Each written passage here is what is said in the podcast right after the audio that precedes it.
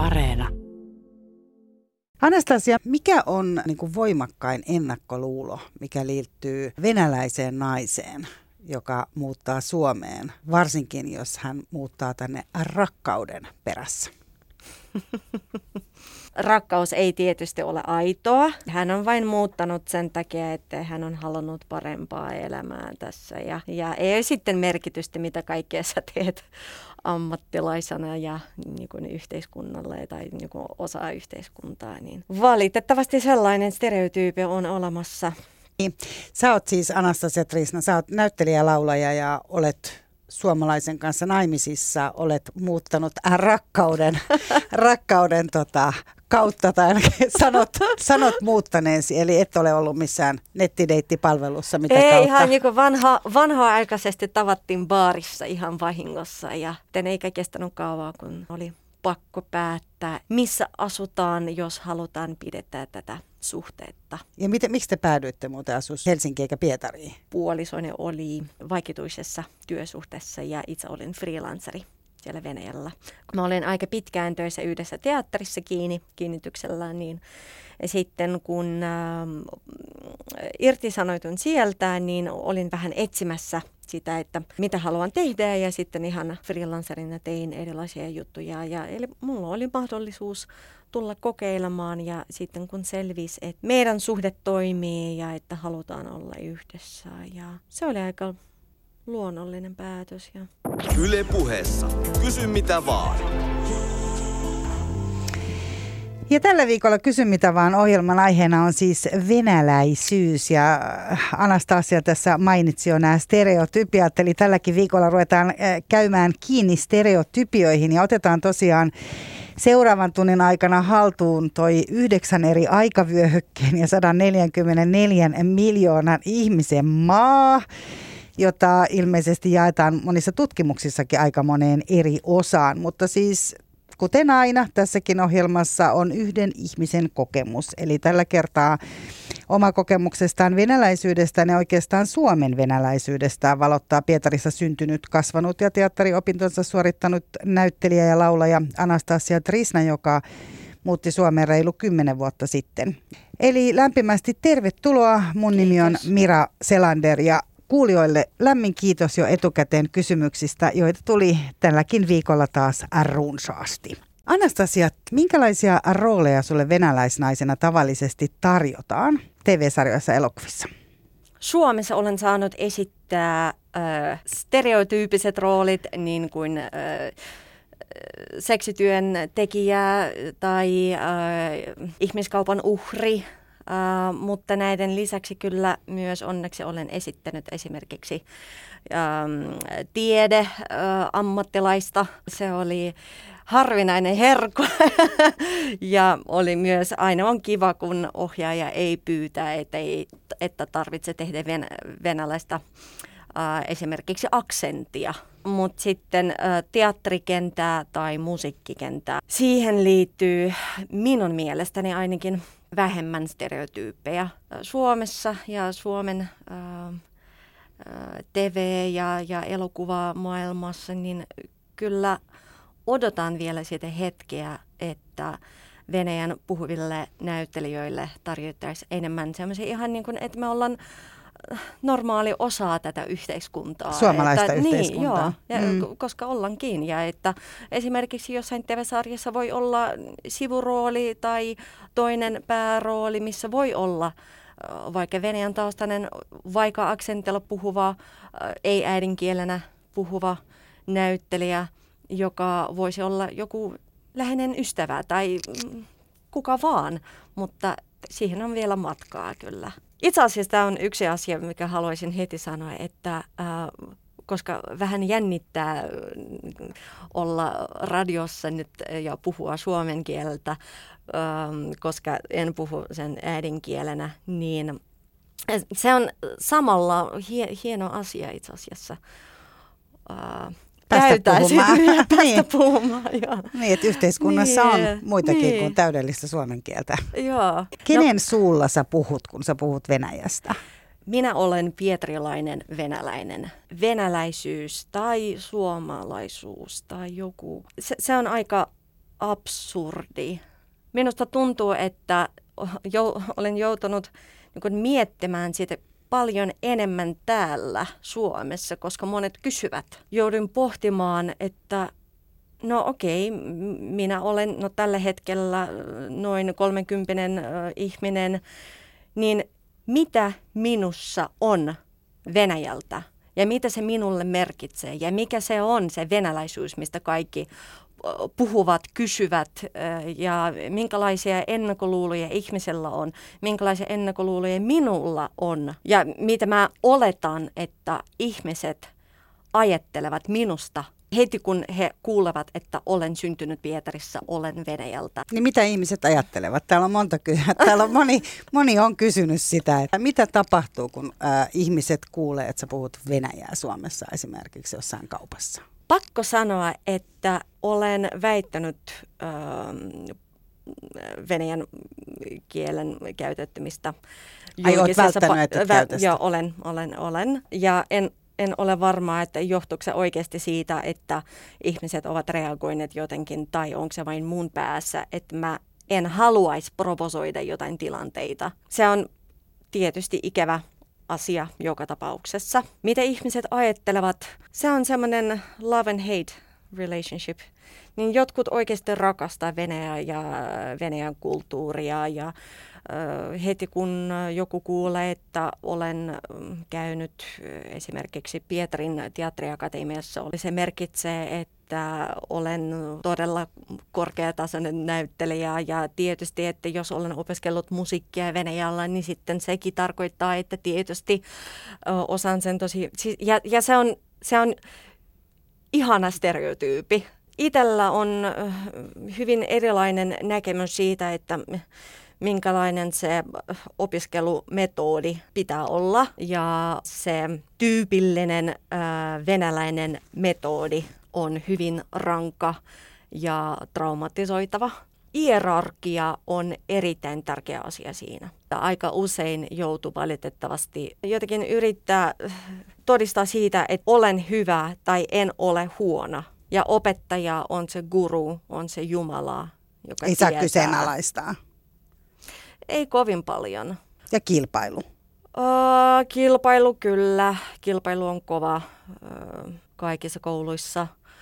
Teatrimaailmassa siinä on hyvin vähän korruptiota minun mielestäni, koska silloin kun, uh, milloin se oli, 2003 olen päässyt sinne opiskelemaan, olen hyvin hyvin nuori, 17-vuotias, niin oli selvää, että okei, okay, jos mä menen opiskelemaan vaikka yliopistoon äh, englannin kieltä, koska se oli toinen vaihtoehto mennä opiskelemaan kieliä, niin että miten sinne pääsee? No joo, tietysti pitää suorittaa kaikki koet, mutta pitää tietää joku tyyppi, joku opettaja, joka voi sanoa, että joo, toi Anastasia on, on, on hyvä, joo, otetaan Uh, pitää olla joku semmoinen oma väylä sinne sisään. Täällä Laugrau on kysynyt, että näkyykö se korruptio sillä tavalla niin kuin arkielämässä, että esimerkiksi, niin, eli tavallaan mennään siihen vielä, mutta tavallaan, että esimerkiksi yliopistossa sun pitää tuntea tai tietää joku. Pitääkö hänelle myös maksaa jotain tai ostaa jotain? Joskus, se...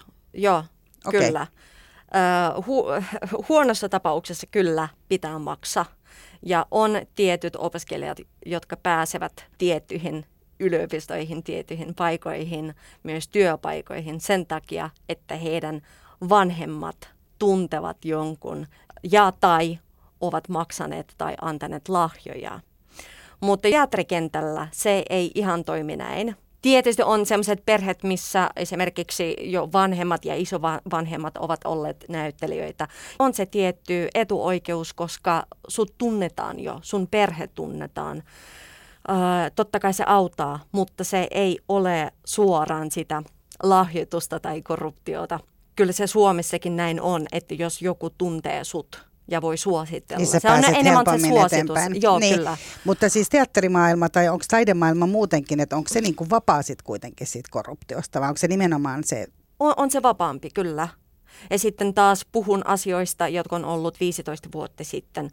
Yhteiskunta muuttuu ja tavat muuttuu ja tiedän myös, että näiden vuosien aikana Venäjä on muuttunut hyvin paljon. Tota, äh, eikö tämä tavallaan tämmöinen niin kuin hierarkinen niin kuin vaativa tyyli, niin sehän on sellainen käsitys, mikä meillä on myös niin kuin urheilusta. Mm. Jos ajattelee tai just ajattelee balettia tai oikeastaan niin kuin melkein mitä vaan urheilulajia, niin, niin on kuitenkin niin kuin se, että, että vaaditaan tosi paljon. Kuinka paljon semmoinen näkyy myös sitten koulumaailmassa?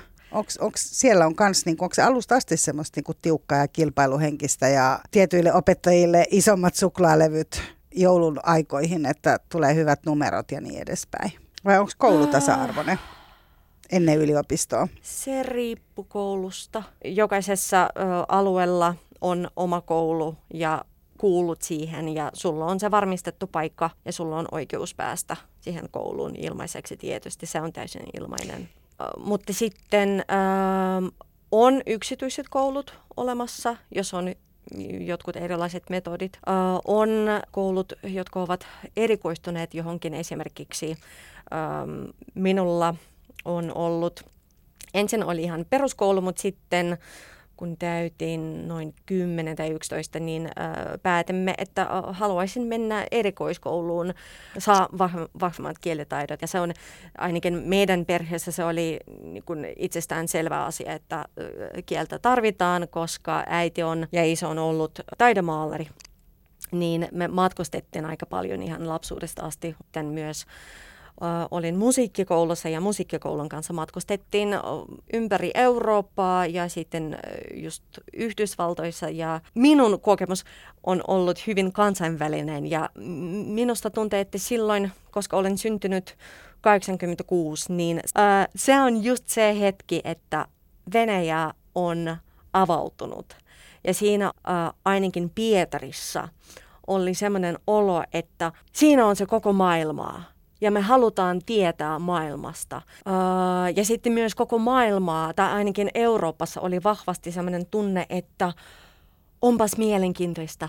Sieltä tulevat taideperhe Pietarista. Oi, minkälaisia ihmisiä. Oi, onpas ihana, he puhuvat englantia. Onpas erikoista. Niin, että teillä oli tämmöinen tällä tavalla teihin suhtauduttiin niin kuin ulkomailla. Joo, hyvin vahvasti. Ja siihen ei 90-luvulla. 90-luvulla. Joo. Eli se oli kommunismin niin kuin romahtamisen jälkeen. Eli et siinähän on niin kuin valtavia yhteiskunnallisia muutoksia. Kuinka paljon sä muistat siitä ihan niin kuin varhaislapsuudesta ja siitä, että Neuvostoliitto, Neuvostoliitosta tuli Venäjä ja oli se kaos ensiksi. Ja muistatko jotain tällaisia? Muistan, muistan, muistan hyvin. Ähm, ja se on se yksi asia, joka edelleen toimi tosi hyvin Venäjällä, se yhteisjoukon voimaa. Se, miten hyvin ihmiset pystyvät reagoimaan ja autamaan toisiaan ja miten hyvin ne pysty itse järjestämään se arki, vaikka äh, on hankaluuksia ja haasteita, mutta he tietävät, että okei, ähm, esimerkiksi äidillä äh, hän on saanut ensimmäisen auton silloin, oliko se vuosi 1992, ja äh, koska pensaa ei ollut riittävästi ja koska ruokaa ei ollut riittävästi kaupoissa, niin äh, oli semmoinen ketju, että jos joku tietää, naapuri tai ystävä, että jossain pensa-asemalla on pensaa ja kello voi olla vaikka kolme yöllä – niin he soittavat heti.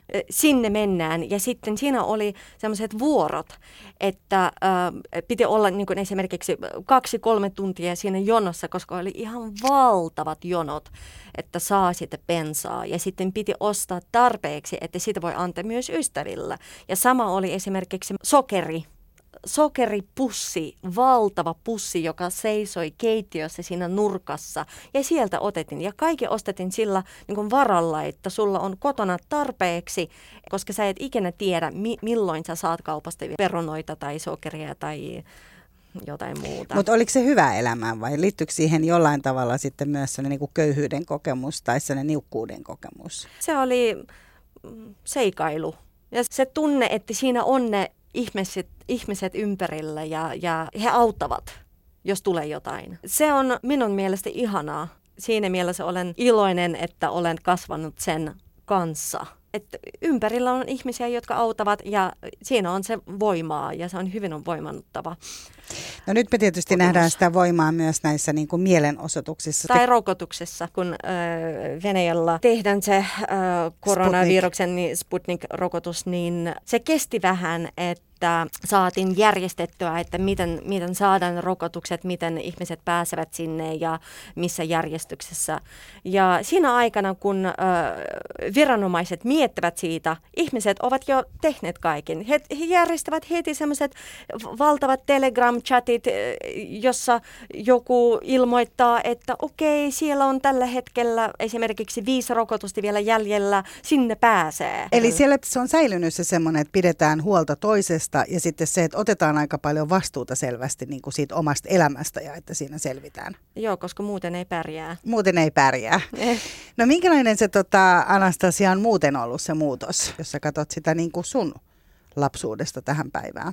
Minun mielestäni iso muutos alkoi vuosi 2012 oli menin jo opiskelen 2003, valmistuin 2008, niin pikkuhiljaa olen nähnyt esimerkiksi, miten on muuttunut venäläinen televisio. Se oli valtava muutos. Ja se just tapahtui siinä samana aikana, kun itsekin kasvoin. Niin, ja vaikka meillä ei ollut sitä tapaa perheessä, että katsotaan telkaria, mutta kyllä se kansainvälinen televisio, vapaa media, joka on ollut, kaikki um, komediaohjelmaa, kun tehtiin jotain parodiaa, jotain absurdisia semmoisia ohjelmia ja keskusteltiin, puhuttiin myös virkamiehestä, koko järjestelmästä, presidentistä, poliitikasta, niin ne ovat hävinneet – ja sitten on ollut ne valtavat keisit, kun jotkut journalistit ne tapettiin ja ne oli sellaiset ensimmäiset. Ja sitten on ollut ne räjähdykset Moskovassa ja sitten oli Nordost ja ne kaikki tapahtumat, jotka muistan. Ja todella iso aalto um, Putinia vastaan, koska oli vahvasti jotenkin läsnä se mielipide, että että hän on jotenkin siinä mukana näissä kaikissa, tai, tai mitä hän tekee väärin.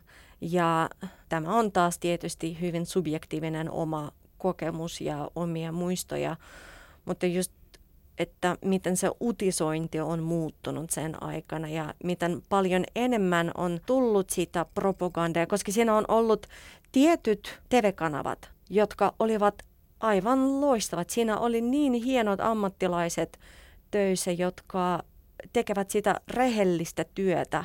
Niin, että siellä I- pystyy puhumaan vapaammin. Kyllä. Siellä pystyy puhumaan vapaammin ja pystyy kommentoimaan ja pystyy niin kuin kritisoimaan ja nauramaan ja niin edespäin. Ja, kyllä. Ja sitten tapahtui vallankumous ja tavallaan vallankumous siinä maailmassa. Ja jotkut saivat potkut, jotkut lähtevät heidän mukaan, koska he ei suostuneet olla äh, tota Kremlinin uutisointikanava. Ja se oli iso menetys ja se oli iso muutos, koska sen jälkeen ja tällä hetkellä mitä eletään, niin se mitä kuullaan niin kuin virallisis, virallisista kanavista, se on usein täys valhetta tai sitten propaganda tai sitten just niin hyvin valikoituja uutisia. He kertovat vain yhdestä puolesta. Mutta on se tietysti sekin totta, että että propaganda on olemassa jokaisessa maassa. Onko se niin, että Venäjällä myös oikeastaan niin kuin melkein kaikki on dupattua? Näin on. Joo. Näin on. On tietysti ainakin isoissa kaupungeissa on ala, olemassa elokuvateatterit. Jossa voi käydä voi, katsoa niin, alkuperäiskielellä ja joo, tekstityksellä. Mutta lähtökohtaisesti kaikki tulee venäjäksi. Tässä sanoit, että silloin sun nuoruudessa oli kuitenkin sen ilmapiiri, että että on niin kuin se ulkomaailma ja se on mahdollinen. Ja itse asiassa, kun mä luin ennen kuin tulit vieraaksi, mä luin Peter Pomerantsevin, eli Piotr Pomerantsevin kirjaa Mikään ei ole totta ja kaikki on mahdollista, on sen suomenkielinen nimi Likekustannus on sen kustantanut joskus viitisen vuotta sitten, niin siinä puhuttiin tosi paljon nimenomaan. Siinä Putinin, ää, kun valta vaihtuu silloin 2000-luvun vaihteessa, niin oli, miten loppujen lopuksi alusta asti on sillä televisiolla koitettu niin kuin tavallaan luoda jonkunlaista kuvaa, että minkälaisia milloinkin pitää olla. Eli, eli mm. jotenkin hän antoi sellaisen käsityksen, että oli vaikka vaihe, milloin kaivattiin enemmän, että venäläiset naiset on niin kuin vahvempia, että he ei olekaan vaan vaimoja vaikka, tai miljonäärien vaimoja tai niin edespäin. Tunnistatko jotain niin kuin tällaista?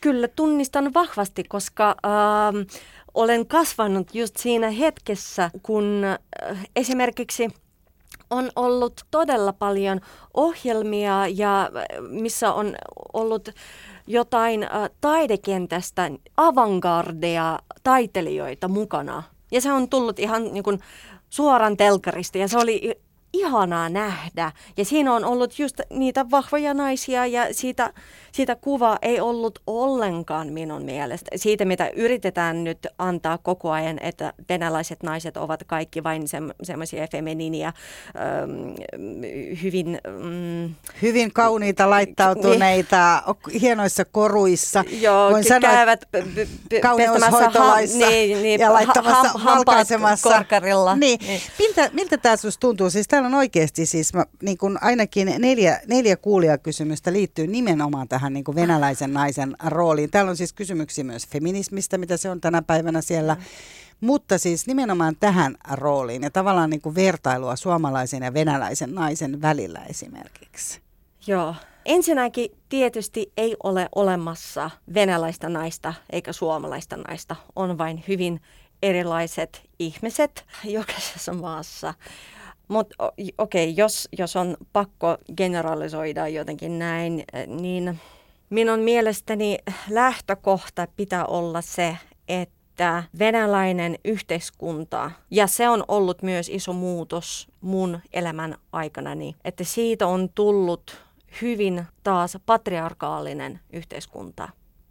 Ja patriarkaalisessa yhteiskunnassa se on tietty järjestelmä, joka antaa tietyt roolit, tietyt roolit naisille, minkälainen se on se täydellinen nainen, täydellinen vaimo ja minkälainen on se täydellinen mies ja mitä äh, nainen tai mies saa tehdä ja mitä ei saa tehdä, mitä kuuluu tehdä, mitä ei kuulu tehdä. Äh, ja vaikka kuinka vahvasti yritetään ajatella vapaasti. Ja vaikka omassa, esimerkiksi minun perheessä on, minulla on kaksi siskoa, äiti, isä kuoli, kun minä olin viisivuotias, niin olen elänyt koko elämän ajan siinä ajatuksella, että nainen on se vahva persoona ja toivottavasti joku mies pärjää sen vahvan naisen vieressä.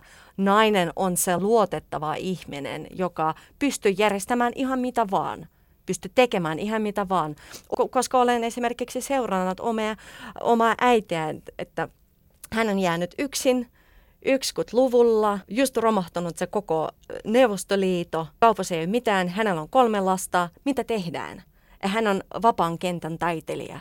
Ja, ja hän teki loistavasti. Mutta vaikka näin on ollut, yhteiskunta vaikuttaa tosi paljon. Ja sitten just kun puhutaan venäläisyydestä, minun mielestä pitää, koska ne on vain tavat. Se, se ei mitään sellaista niin kuin sisäistä, että olen syntynyt venäläisenä tai olen syntynyt suomalaisena. Se on vain se, että mitä me niin kuin opitaan yhteiskunnasta, meidän perheestä ja, ja tietysti patriarkaalinen yhteiskunta antaa semmoisia leikisääntöjä, miten pitää olla, että pitää olla kaunis ja mies on se pää ja nainen on se kaula. Sä oot itse asiassa se, joka äh, pystyt niin kun, kääntämään sen pään, mutta taas tietyissä piireissä. Esimerkiksi jos niin kun, maalla asuvia ihmisiä, heillä ei edes varaa ajatella näitä asioita, koska heidän arkielämä on niin rankka. Ja siellä totuus on se, että siinä on köyhyys, siinä on miehet, jotka ovat vahvasti alkoholisoittaneita, koska elämä on niin, niin rankaa. Ja se on just se nainen, joka on se vastuullinen henkilö taas, joka pitää se talo pystyyn itse asiassa suurimmassa osassa tapauksissa. Ja Venäjällä on ilmeisesti aika korkeat myös perheväkivaltaluvut. On. Siitä on ollut, eli liittyykö tämä myös tähän juomiseen Tai käsitelläänkö sitä millään tavalla siellä? Totta kai se liittyy siihen vahvasti ja se liittyy myös siihen, että nainen on hyvin usein äh, riippuvainen miehestä. Venäjällä se naisen palka on paljon vähemmän kuin se miesten palkka. Ja on se, äh, se on oletus, että jos, että nainen on se äiti, joka jää lasten kanssa. Ja nyt puhutaan hyvin yleisesti, koska on tietysti äh, olemassa mm, ja minun piireissä paljon tuttuja, että he jakaa asiat niin kuin 50-50. Mutta jos ajatellaan vaikka semmoista niin kun just sitä television tai naisten lehtien niin kun tuomaa kuvaa, niin onko se kuitenkin jotenkin semmoinen? Tuossa Pomerantsevin kirjas puhuttiin esimerkiksi just näistä myistä, kuinka näitä miljonääri televisio-ohjelmista tai se, että on näitä myös näitä, no nämä on nyt sitten semmoista niin hardcore kamaa, mutta tavallaan se, että naisia opetetaan sillä tavalla, että on tällaisia ihan kouluja, missä niin kuin opetetaan siihen, että miten sä saat itsellesi rikkaan hyvän miehen, jotta sä saat niin kuin tietynlaisen naisen roolin myös itsellesi. Että saat ehkä kiinni paremmasta elämästä. Näin on, ja on, on näitä kursseja ja kouluja olemassa tietenkin. Olen törmännyt ää, netissä tämän tyyppisiä ilmoituksia ja myös tiedän, että Pietrissä rakennettiin pari vuotta sitten itse asiassa ää, tytöille ihan semmoinen tyttökoulu, jossa he myös asuvat. He, paitsi se, että ne käyvät peruskouluja ja ihan lukeon asti he ovat siellä, niin äh, sitten he saavat näitä tietoja, että mi- mitä pitää olla se täydellinen nainen. Mutta se on myös, ainakin minun mielestä se on sellainen ilmiö, joka on noussut hyvin vahvasti viimeisimmän 15 niin kuin vuoden ajan. Ja mihin se sun mielestä liittyy sitten?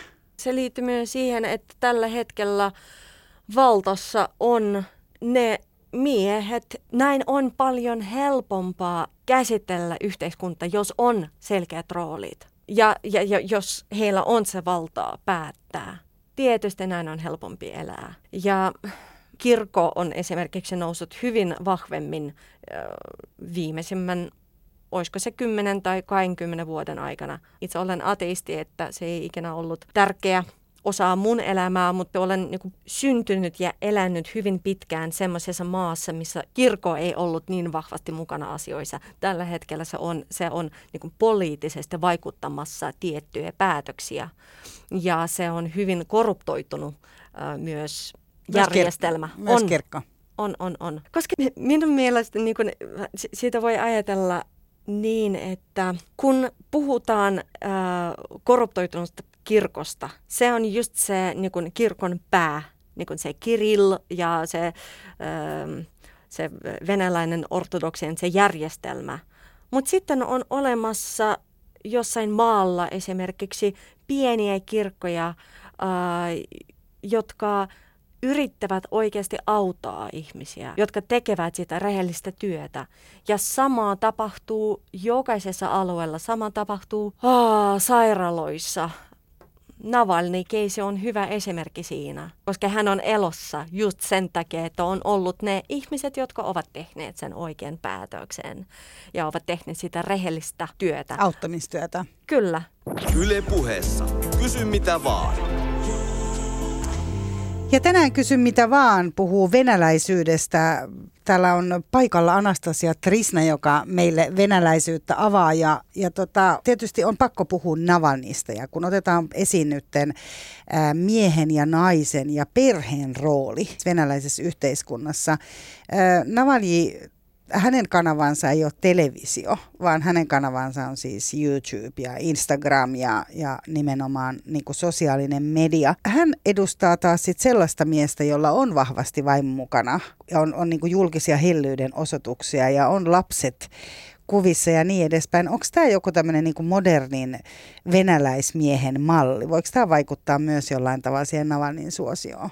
Kiinnostava, koska olen miettinyt myös sitä kuvaa, mitä he antaa. Tietyissä tapauksissa olen huomannut, että Julia hyvin edustaa... Eli Navalin vaimo. Joo, Navalin vaimo. Kyllä hän edustaa sitä tavallaan sitä noi lainausmerkit, kun kuljetin näin, niin sitä oikea täydellistä naista, jotka on siinä tukeena, joka on hyvin ähm, feminiininen ja niin, hän on siinä tukeena ja hän on valmis tekemään mitä vaan ja seisoa siinä miehensä Mie- rinnalla niin, ja kyllä. näin. Ja, hänes... ja se on hieno asia ja hän teki, siis tämä ei ole kritiikkiä, ei missään nimessä, mutta ö, en, en, en osaa sanoa, että edustaako se sitä uutta modernia. modernia ei, niin. niin. Äh, hänestä on tullut myös semmoinen, on puhuttu, että hänestä on tullut semmoinen niin kuin myös niin kuin feministinen ikoni, koska tai jo suosittu myös sillä tavalla, että hän on vahva nainen. Katsoin, että helmikuun numerossa hän oli Harper, Harpes Bazarin niin kuin Venäjän numeron kannessa, että hän on niin kuin myös, hänestä itsestään on tullut myös suuri tähti. Mutta jos ajatellaan vielä tätä niin kuin perhe, perhekuvaa, niin kuitenkin niin kuin perhe on Venäjällä tosi merkittävässä roolissa, eikö se ole Yleisesti kyllä on. Mm, että se on niin tärkeää ja täällä itse asiassa Markus on laittanut kysymyksenkin siitä, että pitääkö se paikkansa, että tavallaan ää, ulospäin ei hymyillä eikä näytetä tunteita, että kaikki säästetään niin kuin sinne perhepiiriin. Ähm, kyllä se varmaan osittain totta on. Ja ainakin itse kun olen miettinyt just tätä ilmiötä, niin minusta tuntuu, että siinä on aika paljon vielä niin kuin Neuvostoliitosta. Jos ajatellaan, että kansa on elänyt nyt niin kuin melkein 100 vuotta, no okei, okay, 80 vuotta, mutta anyways, semmoisessa monta sukupolvea on elänyt, elän, elänyt semmoisessa todellisuudessa, että se, mitä sä kerrot ja näytät muille, siitä, siitä voidaan käyttää sua vastaan, vastaan niin. niin sun pitää olla hyvin, hyvin varovainen. Ja vain omassa piirissä, oman perheen kanssa tai ystävien kanssa siinä keittiössä, sitä rakastetaan edelleen ja tehdään. Se on yksi asia, mitä mä tykkään aina tehdä myös itsekin niin Venäjällä että Suomessakin, näitä keittiökeskusteluja. Että ystävät tulee ja sitten voi äh, istua niin kuin tuntia ja tuntia keittiössä, syödä ruokaa, juoda jotain ja keskustella rehellisesti ja avoimesti. Niin kyllä se varmaan liittyy siihen, mm. että... Että ei oikein voi luottaa. Ei aina, joo. Mm. Jos palaan sen verran vielä tähän Navaniin, että heillä on taas ollut se tilanne, että he on kertonut tosi avo, niin kuin oletetusti avoimesti. Mehän ei tiedetä, kuinka totta se on, mutta että tavallaan, että he on näyttänyt tosi avoimesti nimenomaan tunteitaan ja tiedätkö, sydämen kuvia piirrellään niin kuin oikeustalossa ja tämmöisiä niin kuin julkisia rakkauden tunnustuksia, niin kuin vaikka puolisot toisilleen. Niin onko tämä kuitenkin aika erilaista? Se on ihan uusi ilmiö kyllä minun mielestäni. En tiedä kuinka paljon se on hyvin äh, tarkasti mietittyä äh, strategiaa, voi, voi ollakin. Kyllä se tuntuu ainakin joka tapauksessa, että se on hyvin semmoista niin kuin aitoa heidän perheessä ja se on hieno, että he näyttävät sen niin avoimesti. Ja myös äh, ei vain sitä omaa perhe-elämää, mutta myös esimerkiksi kaikki taloudelliset kuviot, koska se läpinäkyvyys on se, mitä puuttuu Venäjällä. Joo, on se ihan uusi ilmiö. Joo.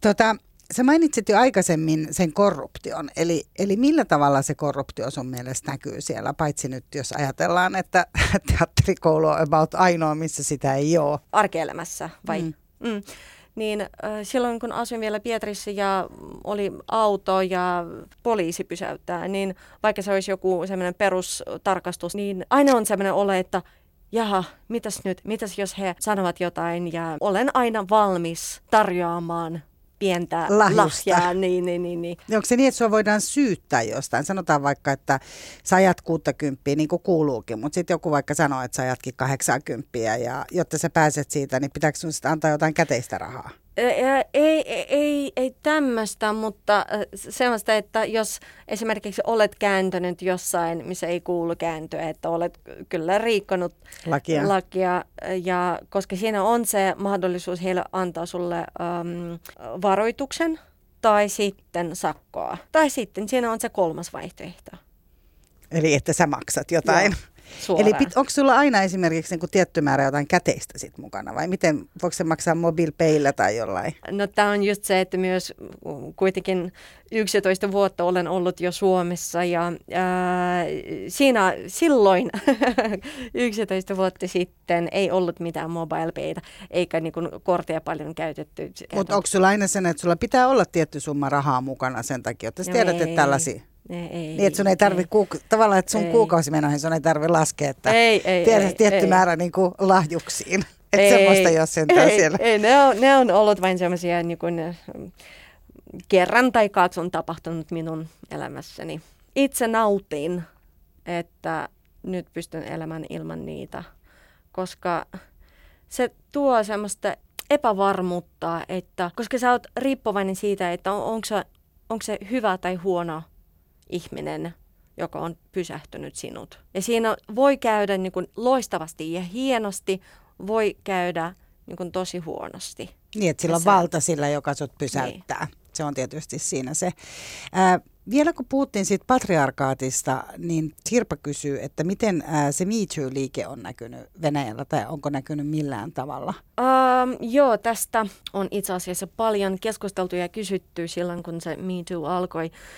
Venäjällä on ollut samana aikana ihan oma Me Too-kampanja, joka on ollut Я не боюсь сказать, I'm not afraid to say, joka periaatteessa oli ihan sama asia, mutta se on ollut just se, mikä on se grassroot, eli niin kuin ilmiö. Ruohonjuuresta. Niin, ruohonjuuri, niin. niin. En pelkää kertoa hashtag. Naiset ovat kertoneet perheväkivallasta ja äh, seksuaalihäirinnästä ja ihan avoimesti, että se ei ole tabu. Et, ja se tapahtui ihan samana aikana Mituun kanssa. Tää... Alkoiko se niinku omana kampanjanaan Venäjällä, että se ei niinku liittynyt oikeastaan siihen ollenkaan? Joo, ymmärtääkseni just näin, että se tapahtui vain sam- samana aikana. Mutta siihen liittyy se, että silloin Venäjällä uh, on muuttunut se laki. Eli muuttuuko se laki niin kuin huonompaa vai parempaan suuntaan? Huonompaa, paljon huonompaa. Ja se edelleen, siitä taistellaan, siitä vastaan, että, että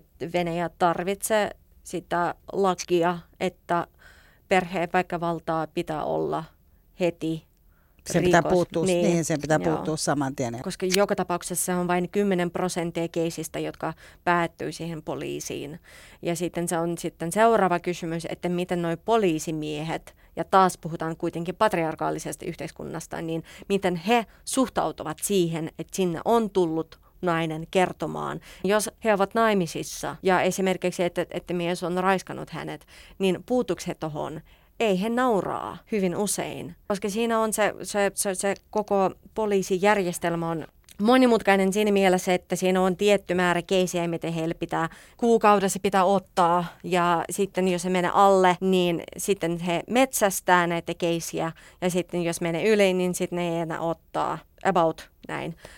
Niin he ovat usein laiskoja, eivät halua ottaa näitä keisiä, eikä suhtautuu siihen riittävästi vahvasti. Vaikka nainen voi soittaa poliisin, että pahoinpidellään kotona, siinä on hyvin vahvasti se kuvio ollut, että se mitä tapahtuu perheessä, se on tavallaan se jää niin. Perhe, niin, se on, se on perheen sisäinen asia. Niin, ja myös se uskonnollinen ortodoksien niin kuin kuva naisesta ja ihmisestä ylipäätänsä, että pitää kärsiä ja, ja pitää... Kilvoitella. Niin. Että sitä kautta niin kun saa kirkkaamman kruunun, kun kilvoittelee riittävästi. Kyllä. Yle puheessa. Kysy mitä vaan.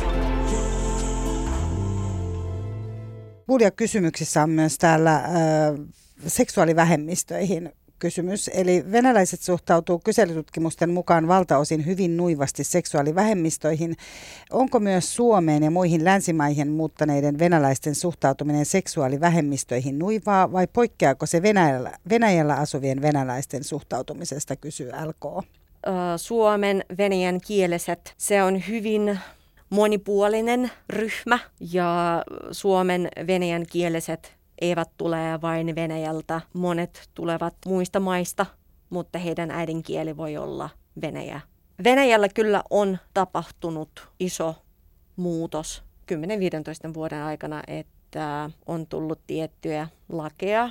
Esimerkiksi homoseksuaalinen propaganda on rikos. Ihmiset voivat valittaa, että no minun mielestäni siinä luennossa tai tuossa esityksessä kyllä on sitä propagandaa niin voisitteko tutkia? ja tämän takia monet, no just no, kun itse olen taidekentältä, niin siitä tiedän paremmin, että jotkut esitykset, festivaalit oli keskeytetty niin, että poliisi tulee sisään ja sitten ne tarkastaa, että okei, onko kaikilla passit mukana, että onko kaikki 18, niin kun, että se ikäraja on hyvin tarkkaa.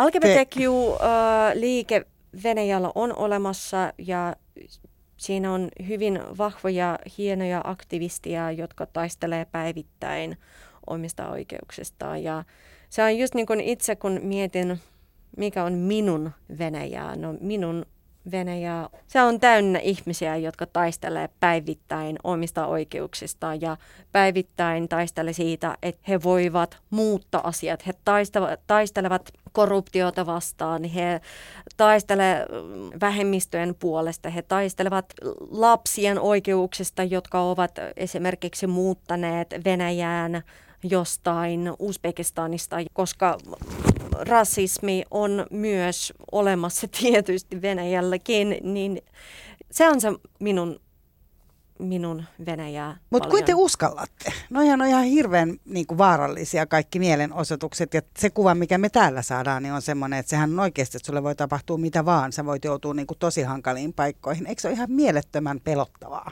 Ylipäätään avata suunsa. Ja, ja, ja monet silti kritisoivat ja avaavat suunsa ja kirjoittavat avoimesti vaikka sosiaalisessa mediassa omia mielipiteitä. Ja joskus on seurauksia, hyvin ikäviä seurauksia, että aloitetaan joku keisi ja sitten ihminen joutuu käymään monta kertaa oikeudenkäyntiä. Ja he ovat todella rohkeita ihmisiä.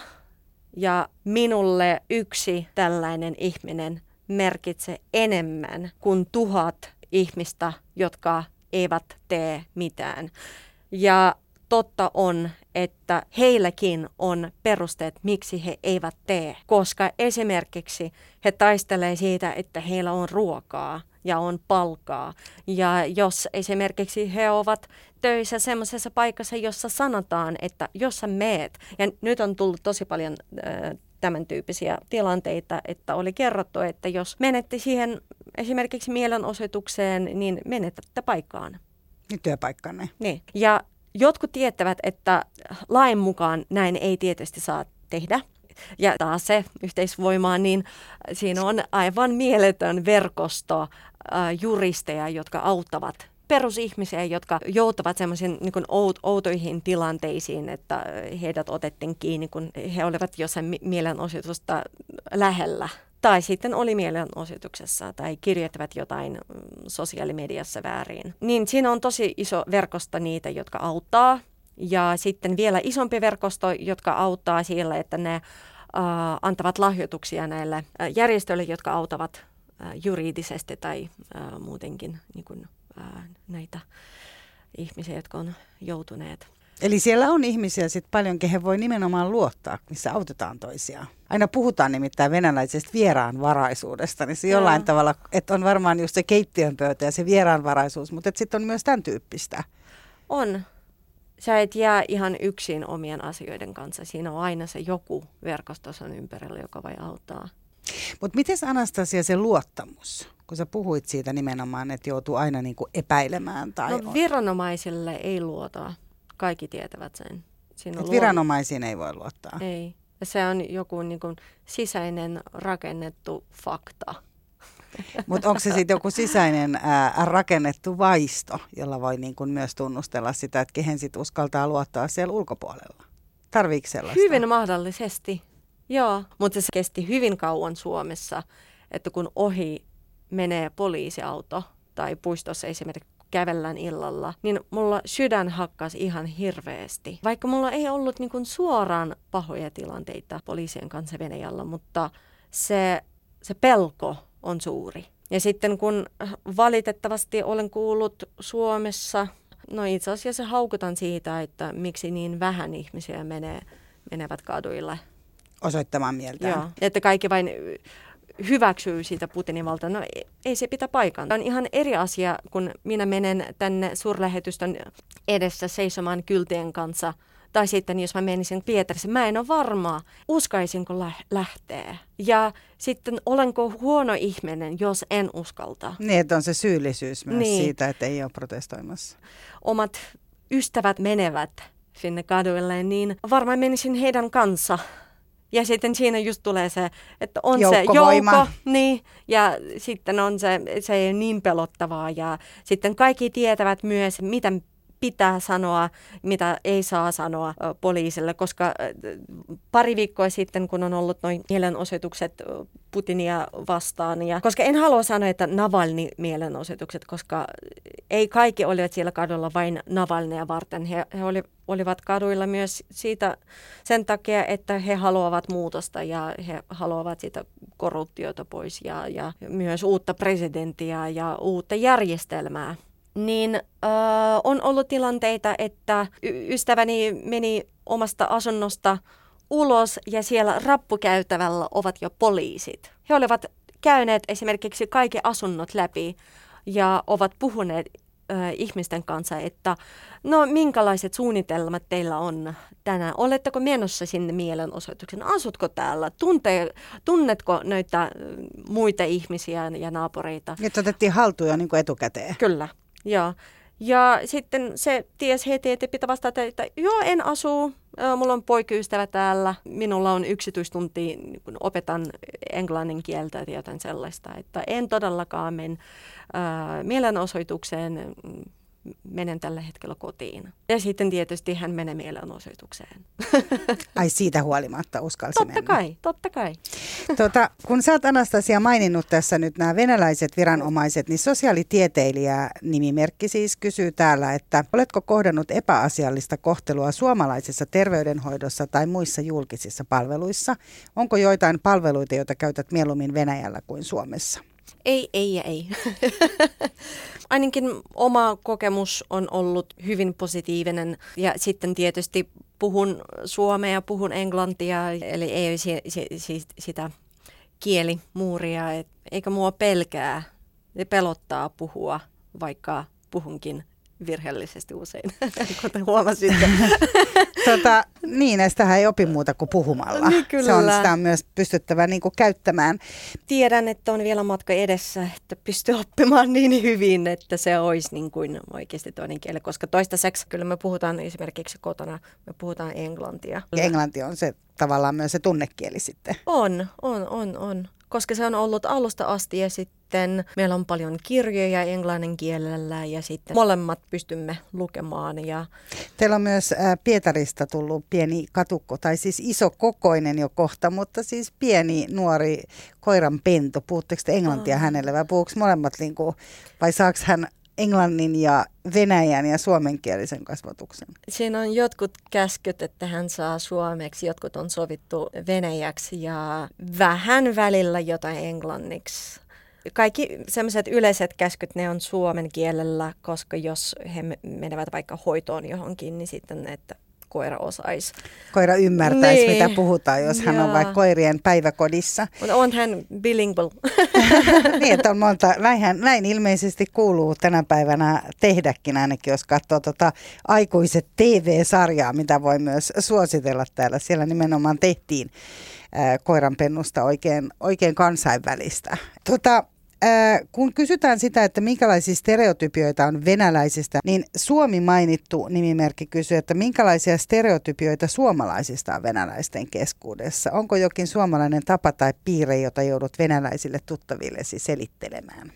Venäjällä uskotaan, että kaikki mitä on tehty Suomessa on tehty hyvin. 400 kilometriä pois Pietarista pienessä kylässä on, oli hauska huomata pieni semmoinen kauppa, että uh, Finnish Products, vaikka siinä ei ole vain suomalaisia tuotteita, mutta se, se laatu on se, pitää olla laadukasta tavaraa. No sehän ei ole, Se on ei hienoa. hassumpaa. Niin Ei. jo. Ö, lapsuudesta muistan semmoisia anekdootteja, että suomalaiset ja virolaiset ovat hitaita.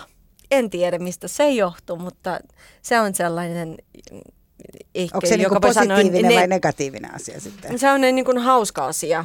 Liittyykö se siihen, että monet suomalaiset eivät puhu paljon tai jos on tuntemattomia ihmisiä, niin eivät puhu, niin sitten liittyykö se siihen, että sitten, että se kestää, saatesi se kestää pari viikkoa, että saa joku sellaisia anekdootteja on tullut jo vastaan. No sitten tota, äh, Sari täällä kysyy, että onko täällä Suomen venäläisten keskuudessa jakolinjaa Putinin suhtautumisen suhteen, tai pitääkö siitä olla mielipide? Pitää olla mielipide, koska kaikki kysyy aina. Kaikki, jotka kuulee, että olen alun perin Venäjältä, niin aika nopeasti tulee se kysymys, että mitä mieltä olen Putinista ja mitä mieltä olen Venäjän yhteiskunnasta, mitä mieltä olen Venäjän kulttuurista ja olen itse hyvin itse asiassa kyllästynyt ja väsynyt vastaamaan jatkuvasti, koska on, on minulla tietysti mielipiteitä, mutta maailma on isompi. Eli mielipide pitää olla, jako on olemassa, on olemassa tietty määrä ihmisiä, jotka seuraavat enemmän nimenomaan virallisia uutiskanavia. Ja sitten on tietty määrä venäjän kielisiä, jotka ovat hyvin kansainvälisiä kaikki ja sitten he lukevat uutisia niin suomen kielellä, että englannin kielellä, että venäjän kielellä. Ja sitten jotkut vielä vertailee virallisia ja sit niin sanotusti vapaan kentän uutisia. Mutta mistä, ne, mistä ne Anastasia Trisna löytyy, ne vapaan kentän uutiset? Ja onko niitä myös englanniksi? Koska tosiasiahan on se, että on tietynlainen kuva, mikä länsimaissa Venäjästä nähdään ja mitä meille selitetään ja kerrotaan. Täällä itse asiassa Anu esimerkiksi kysyy, että kenen kuva me nähdään täällä?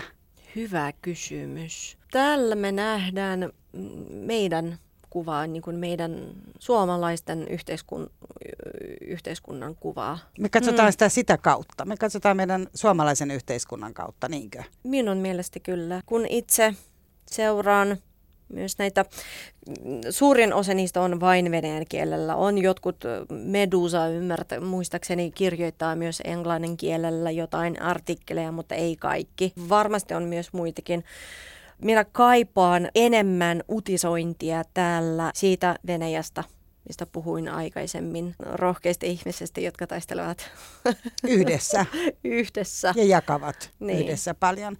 No vielä kysytään, että tota, äh, Vladimir Putin on ollut vallassa nyt 20 vuotta ja ainakaan täällä lännessä hänen maineensa ei ole erityisen hyvä, mutta miten hänen suhtaudutaan Venäjällä, kysyy Indira. Levada keskus tekee säännöllisesti näitä tutkimuksia, että miten suhtaudutaan ja se on mennyt näiden 20 vuoden aikana on mennyt ylös ja alas hänen suosio. Se on totta, että suurin ehkä, suurin osa kansalaisia ajattelee, että Venäjä tarvitsee sitä yhtä vahvaa johtajaa. Mi- joo, ja miestä mm. nimenomaan. Ja myös on iso pelko, koska monet muistaa, että kun Neuvostoliitto on romahtunut ja kuinka varallista ja hankalaa on ollut 90-luvulla. Monet eivät halua palata siihen ja he pelkää, että jos kun Putin lähtee, että tulee se taas se valtava iso kriisi, ja se sukupolvi, joka on ollut 90-luvulla, muista sen niin hyvin, että ne ei enää halua palata siihen ja ne pelkää. Ja mä ymmärrän sen tosi hyvin.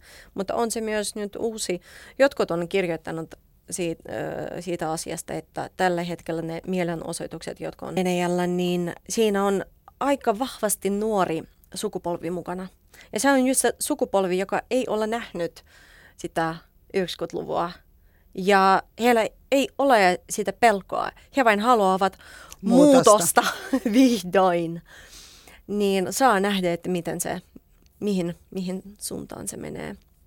No miten tämä Navalni? Eli siitä on hyvin ristiriitaisia Hänestä, hänestä tulee myös paljon, ne riippuu vähän, että mistä lukee ja mitä lukee, mutta luin esimerkiksi yksi tutkija, venäläistutkija puhuu sitä, että kun lännessä aina ajatellaan, että tulee demokratia niin sanotusti, kun uskalletaan ruveta vastustamaan valtaapitäjiä, mutta mitä sä ajattelet tästä? Monet ajattelevat, että että vaikka ei tulisi demokraatia, eikä se voi tulla yhtäkkiä, että tulee uusi presidentti ja sitten tapahtuu ihme ja sitten koko järjestelmä muuttuu. Ei, me puhutaan niin syvästä niin kuin ongelmasta, joka on koko järjestelmässä, että se kestää helposti vuosia, sukupolvia, että asiat oikeasti muuttuvat. Mutta kun on se sukupolvi, joka on valmis näihin muutoksiin, monet ajattelevat siitä, että joo, tietysti Navalny ei ole täydellinen poliitikko, ihminen, kuka mistä on, mutta